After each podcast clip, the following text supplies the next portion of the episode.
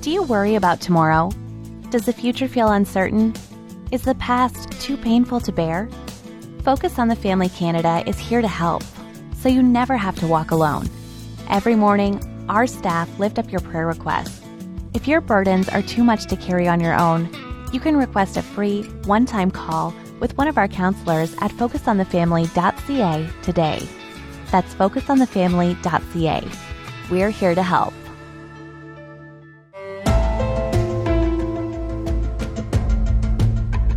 Try to imagine this situation. You're the lead detective on a really important case. You're looking for clues to determine who, what, where, when, and why a crime has been committed. But the challenge is there's no evidence. Or is there? Today on Focus on the Family, we're doing an investigation about the life, death, and resurrection of Jesus Christ, who appeared in human form on this planet more than 2,000 years ago. What is the evidence for him? Well, for his claims.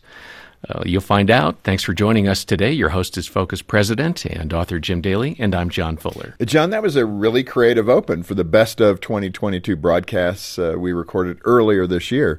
Our guest was J. Warner Wallace, who is a homicide detective, and he has a brilliant perspective on how we can prove the existence of Jesus and believe with certainty that the Gospels and the Bible are true. Absolutely. And uh, when Jim Wallace described his own spiritual investigation to prove or disprove the claims that Jesus made about himself, it was pretty amazing to see how the Lord showed up in a big way to transform his life. And that's the main reason why we want to bring this great content back to you today, because the reality of Jesus and knowing Him personally is life changing and the most important decision you're ever going to make.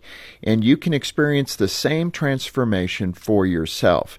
As we shared before, Jim has been involved in law enforcement for more than 25 years. Before his conversion, he described himself as an actively sarcastic skeptic about God, faith, and the Bible. And I love that because he had an honest approach in saying, prove it. Hmm. And we'll hear more about that proof in the program today. And Jim Wallace wrote about his spiritual journey in a book called Person of Interest Why Jesus Still Matters in a World That Rejects the Bible. And you can learn more about Jim and the book at focusonthefamily.ca. And Jim, here's how you began the conversation with J. Warner Wallace on this best of edition of Focus on the Family. Uh, Jim, it's great to have you here. Well, thanks for having me. Yeah, be, being sarcastic and skeptical is really helpful as, as, a homicide detective in general, right? Now, this you, isn't so, what I was going to ask you, but how has the Lord dealt with your sarcasm? Oh, so, so, so if you assume up front that everyone you're talking to is a liar, somebody will eventually go to jail.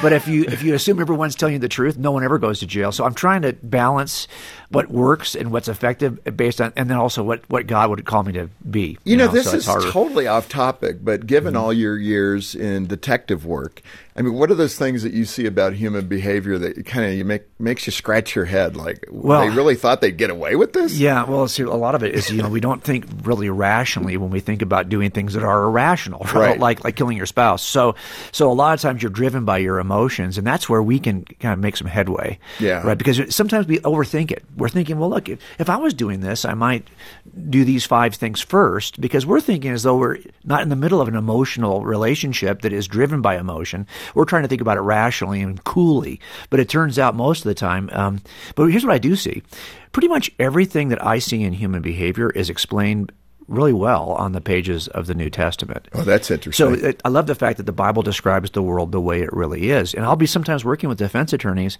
who, who they're so convinced that there's no way that their defendant, I mean, they're truly convinced that the defendant could not do this because for the last 30 years, I work cold cases. This guy has been a deacon in a church. He's been, you know, he's, he's a dentist. He, he's a fireman. right. He's a, you know, he's a city council person. He's just got a regular life. Yeah. And because they don't understand the enigma of man, you know, the kind of fallen nature designed in God's image but deeply rebellious. They don't understand that dichotomy. They struggle with understanding how someone like this could do right. something like that. Mm. Well, you know, and you know what's interesting too. Uh, so much of the culture right now is debating what's true. That there can't mm. really be an absolute truth. Mm. But my goodness, where do you see that show up in police work? Oh, I mean, you either absolutely, yeah. did it or you didn't do it, and that's absolute truth. Well, and I always wonder is this shift uh, from objective claims about truth to subjective claims about truth, is this going to eventually affect us in the courtroom? And I've been watching. Wow, that's interesting. So court you've seen that cases. evolution Yeah, happening. because we're, Ah. gonna, we're selecting jurors. And I think our questions in the voir dire process are going to, uh, they always have kind of covered these issues. Right. But I think more and more to be able to make, to make sure that the jurors we're selecting actually understand that some things are more than a matter of opinion. Even the claim that there is no objective truth is a claim about mm-hmm. truth that's objective. Right. So it's, it's self refuting. So we have to at least help and only select the jurors that understand this, right? Because otherwise, how would you render a, decision about something that happened in the past that your opinion can't change? It either happened or it didn't happen. Right. And that's why I, that's the approach I took when yeah, I first was looking which at is so good. Um, let, let's get some of the terminology down. Not all of us are familiar with police detective work. So, for example, you, you mentioned that you're a homicide detective, but you specialize in solving cold case, no body murders. Now, honestly, that's the first time I've heard that. Uh, describe a no body murder. So I think no- I get it. yeah, so a no body murder. Uh, often these will go cold because they're first uh, reported as a missing persons case. You know, so this is like we're a husband or a business associate. Usually, though, it's a husband or a, or a wife who kills their spouse, and then somehow effectively destroys the body, and then says, "Oh, we had an argument," and they just vanished.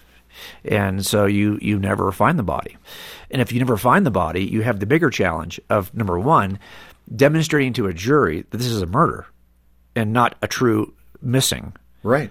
And then number two, demonstrating that this is the guy who did the murder. So you have two, and a lot of DAs just don't want to touch these because they are difficult because there are two things you're trying to prove. And the cold case is a case that it just hasn't been resolved. It could be years, 10 years, 20 years. Some we're hearing in the media now where 30, 40 year old cases are being solved with DNA improvement. Well, and so the, every crime has a statute of limitations except for murder. So if you do a robbery and a number of years go by, I can't go back and reinvestigate that because it closes by statute. But murders don't close; they, They stay, stay open. And so uh, my cases are like um, we just did a case two years ago. It was um, 1972. I remember the case. My dad had the case. He was a homicide detective also, and he. I remember I was about ten when this ten-year-old went missing and um, it, it shook our community. And so I remember the case, and we didn't. So well, I think I opened it in 2003.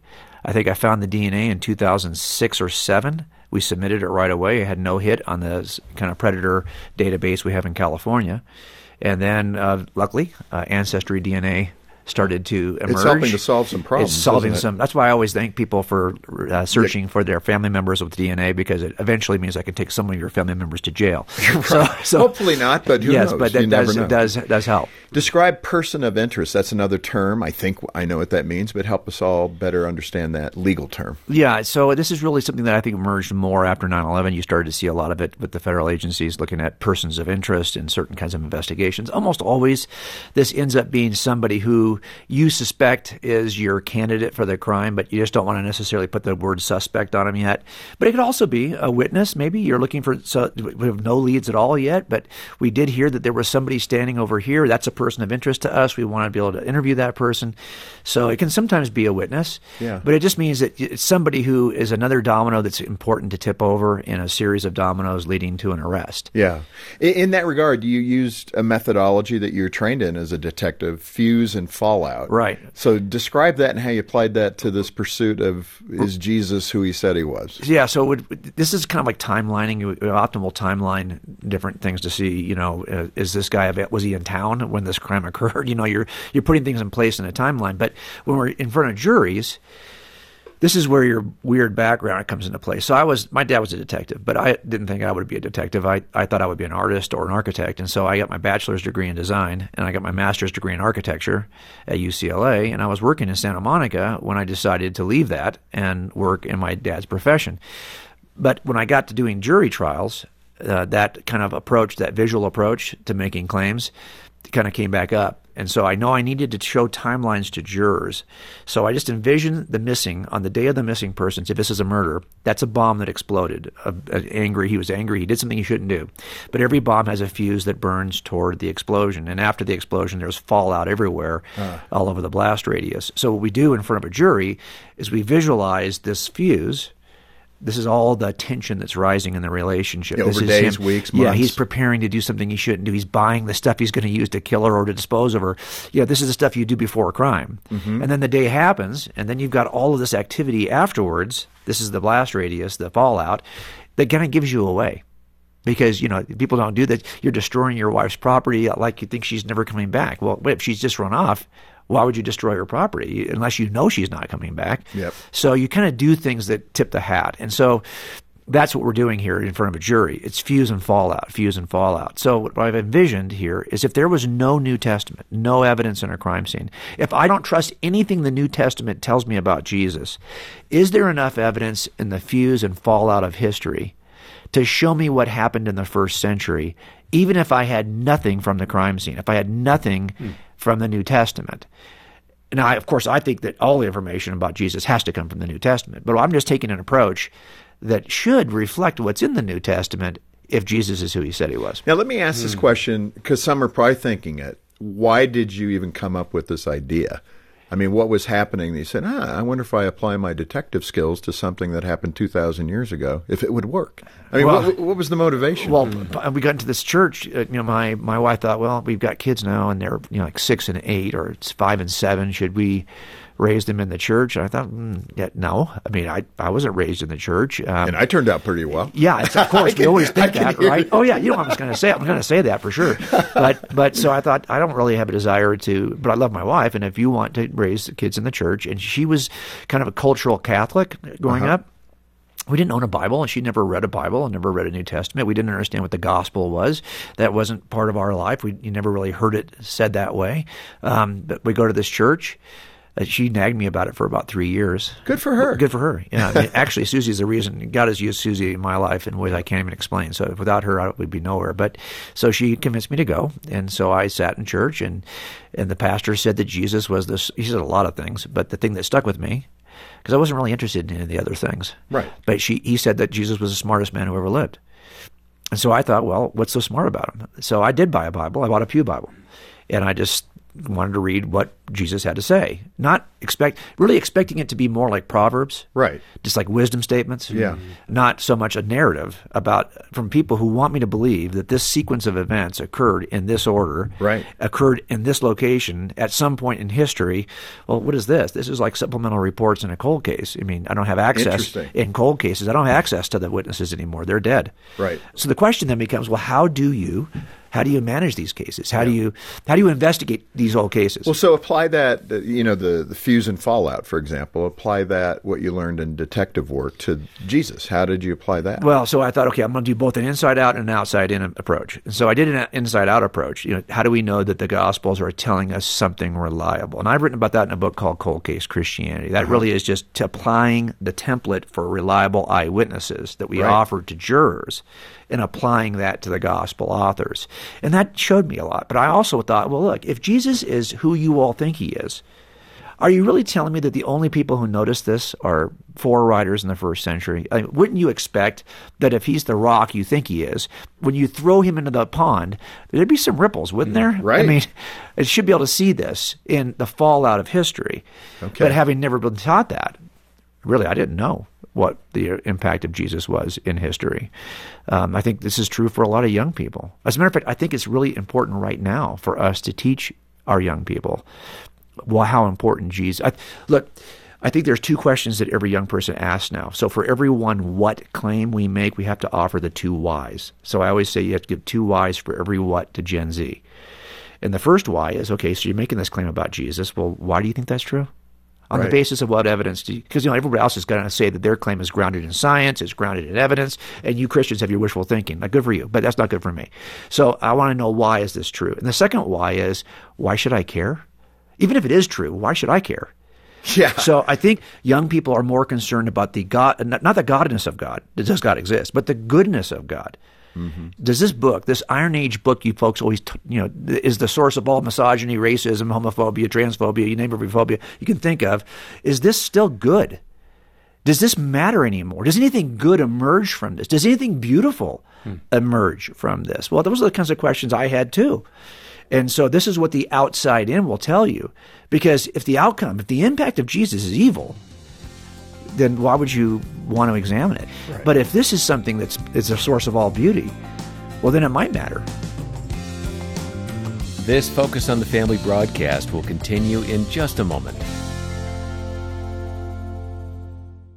I was really struggling as we walked through the aftermath. It just felt like every day was a struggle. It was hard to breathe sometimes. It was hard to just function day to day, and it was so lonely. When Carrie learned of her husband's affair, she felt betrayed by God. She lost hope until she heard a Focus on the Family podcast. The reason why I listened to it over and over again is because it felt like I was sitting down with a friend who was telling me, like, I've been there and it's okay and you can do this and I promise in the end it's going to be worth it. And it just broke me in a good way. I'm Jim Daly. Working together, we can heal more broken marriages like Carrie's and give families hope. Please join our marriage restoration team. Call 800 the letter A in the word family. That's 800 A family. Or donate at focusonthefamily.ca slash give. Put Whit, Eugene, Connie, and the Adventures in Odyssey gang under your Christmas tree and let your kids imagine, discover, and grow in their faith, all while having great fun. At Focus on the Family Canada, you'll find new adventures and all your favorites like the Imagination Station and new hits like the Young Whit book series. Have yourself an Odyssey Christmas. Visit shop.focusonthefamily.ca, your favorite source for Adventures in Odyssey albums, novels, and much more. And remember, your purchase helps support Canadian Canadian families. Thanks for listening to Focus on the Family. Let's resume now with the balance of today's programming. Uh, Jim, you point out how uh, several significant developments in ancient history allowed for the incredible dissemination of the gospel and the exponential growth of Christianity. Start with the developments of language and writing, why that is so important at that moment. Yeah, I, so a lot of the times when I'm investigating a fuse, I'm answering my own skeptical questions because I'm anticipating that the jury is probably going to have similarly skeptical questions. Uh-huh. So when I'm examining the fuse and history that leads up to the appearance of Jesus in the first century, I'm examining really my own skepticism. So I had a skepticism about a number of things, but one of them was just this question: if, if Jesus really is God, why wouldn't He just come now when we've got social media and iPhones and we can, you know? So why, wouldn't it be a better time to come now?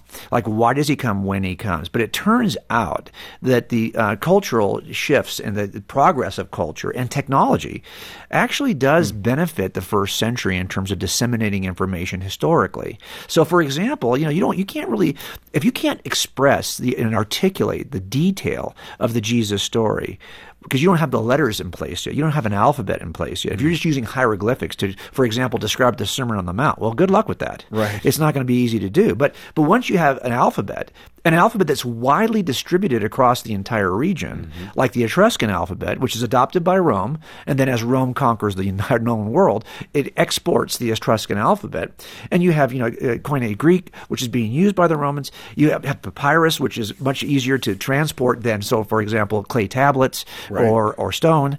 So these things emerge in time until by the time Rome is in power, and has organized, and roads are in place. There's a 200 year period of peace called the Pax Romana that occurs uh, and allows for the Roman Empire to spend money on things it used to spend on war. It now began to spend on infrastructure, hmm. like roads. Yeah, so forty-seven thousand miles. Exactly, that caught my attention. It I no connected idea. all of these other empires. Like the Persians also had great roads, but now the Roman Empire makes sure that all roads lead to Rome. That's not actually is one of the goals of, of the Roman Empire, and they even connected the Silk Road from China. So now you've got access by way of. As a matter of fact, the very if you read John's Revel- book of Revelation, there are a couple of churches that John is talking about in the first chapter that Paul planted by using roads that were not even available to Paul a 100 years earlier Hmm. because they were constructed by the Romans and allowed Paul into places where he could plant churches. So it turns out it's not just that Jesus appears, it's that the infrastructure is in place and the technology, the alphabet, the language is in place so that you can actually transmit the message of Jesus. To spread the gospel. Yes, and this, this is what I would say. And so the question becomes then, would, well, still wouldn't it be better to come now? But here's what I discovered. What I discovered is that let's say we do this interview and we it's viewed by a million people. Well, they're not going to download it physically into a million computers. They're going to view it online. And let's say that they saw a miracle occur in this video for some reason. Hmm. Well, I think we are the most distrusting, even claims about the news. We are so Right. divided as a, as a nation, so divided as a world that it, we're going to say, well, who's saying that first? Well, I don't trust that person. So I don't trust that information. So we are very distrusting. And then when we see something that looks miraculous, well, I've watched the Marvel superhero movies too. Right. Everything looks miraculous. Do, I, do you trust anything anymore you see? But more importantly, you're not downloading the video. Now, why that matters is that if you downloaded it to a million different geographic locations, it would be much harder to eradicate the information in the video. In other words, if the information about Jesus is on physical manuscripts in a million locations, now it's very hard to eradicate the message of Jesus because I can't just flip the server off. So it turns out if you're going to come and you want to have lasting historical impact, you want to come at a time when, when information is disseminated materially, not digitally. No, that's good. You, you also mentioned uh, human beings being hardwired to believe in God. Um, I think that, but I probably think it more so than before I became a Christian. But why is that so self evident as a detective? Well, okay, so that's one of those uh, these three strands of this fuse that are burning up. One of them is the culture of Rome developing and taking charge of things and providing an infrastructure so the message can be communicated. The other is there's a spiritual fuse. That it turns out that we are a we are created in the image of God. So don't be surprised that we often think about God. And even today, polls have been taken. I think about 83% of all living humans believe in some form of theism or deism. And that's with an incredible secular headwind right Oh, now. absolutely. Think about that. And this is these are studies being done by secular groups. As a matter of fact, uh, a lot of the, the, the Ivy League schools that are mostly secular now have done this research and have discovered that that really we are born with a default position of looking at creation and inferring the existence of a creator. That's very natural for children to do. So here's what I would say as a skeptic. Well, I hear a lot about this dying and rising Savior named Jesus, but it seems to me he's just a copy of some other dying and hmm. rising Saviors that have, he's stolen the story from. We see this a lot in Jesus mythers, who will say that Jesus is not an original story and he never lived. He's just a recreation of prior mythologies. Well, that's a fuse that's burning toward the appearance of the first century, and I wanted to examine it. So if you look and read through all the ancient mythologies, what you're going to discover is they have about 15 things in common. And it turns out those 15 things they have in common are all the things that humans naturally expect of deity. We think about God and we imagine certain things. Well, if he's God, he probably has power beyond ours. So we always, almost every God, for example, can do God things. They can do supernatural miracles because we expect our gods to do supernatural miracles. Many of them appear supernaturally. Well, you kind of expect that too. Ours does, right? Jesus appears supernaturally. Now, only broadly are these 15 attributes similar. In Now, each of those in, in each of these. So I charted them all. And Yeah. now, no deity, no mythology prior to Jesus has more than about 10 of these. Okay. And some have as few as six. Until you get to the first century. And then Jesus appears possessing all 15 of the ancient expectations of deity. Hmm. Now, what's interesting about that is if you wanted to come and meet the expectations of the expectors, if the expected wants to meet the expectations of the expectors, Jesus does that. And Paul even talks about this. You know, you people are very religious. You even worship an unknown God here. Well, we're here to tell you that what you've imagined, we actually saw with our own eyes. Hmm. right. And so he's comparing the myths of humans. Now, when I say myth, I mean the stories of deity to the myth written by God, as C.S. Lewis says.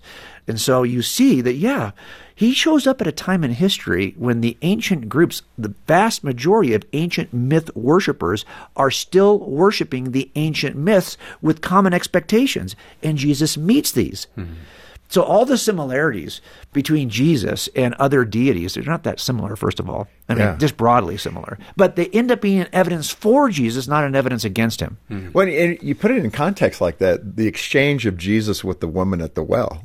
I mean, you, you get a little sense of God's frustration there. Woman, I'm standing right in front I of you. I am the water. But what's great about it is that we share these expectations, and even the modern scientific and sociological experiments we're doing right now demonstrate that created beings have expectations of the Creator.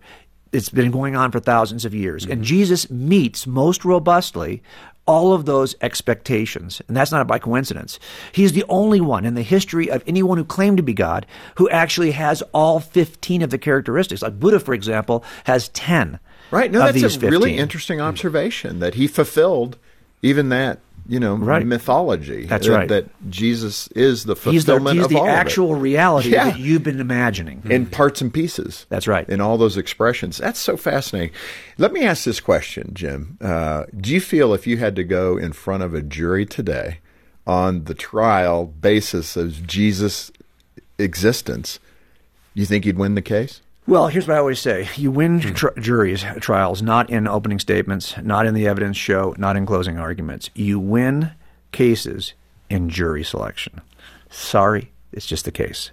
So I would say to anyone listening, if you feel like, hey, I've been sharing the gospel with people, it's about jury selection. And I, I can't put people on a jury who have presuppositional biases or reasons to reject a truth claim that aren't evidential.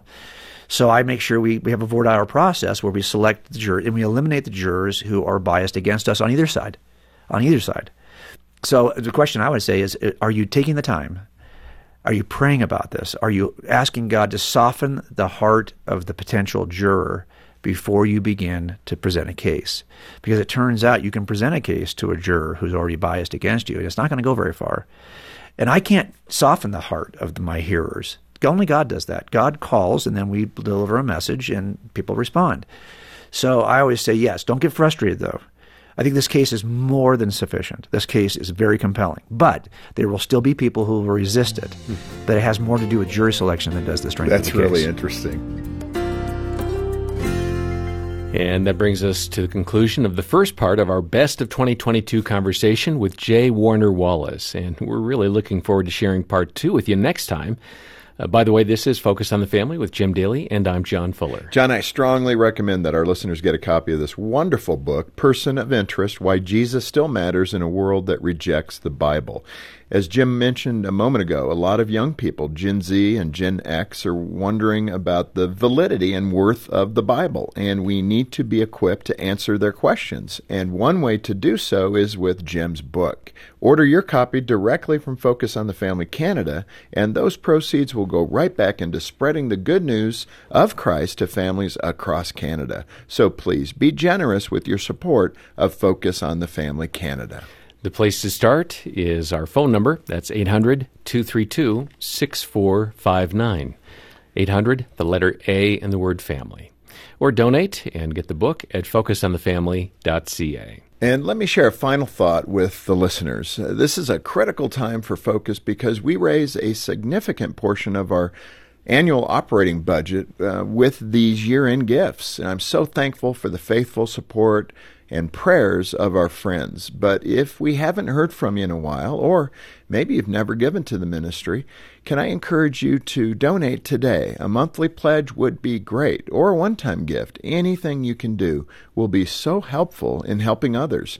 And we deeply appreciate your ongoing partnership with us. We'd love to hear from you, and uh, the number is 800, the letter A, and the word family. Or visit focusonthefamily.ca.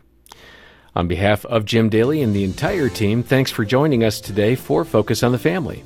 We'll have more insights about the global impact of Jesus Christ from our guest, J. Warner Wallace, next time as we once more help you and your family thrive in Christ.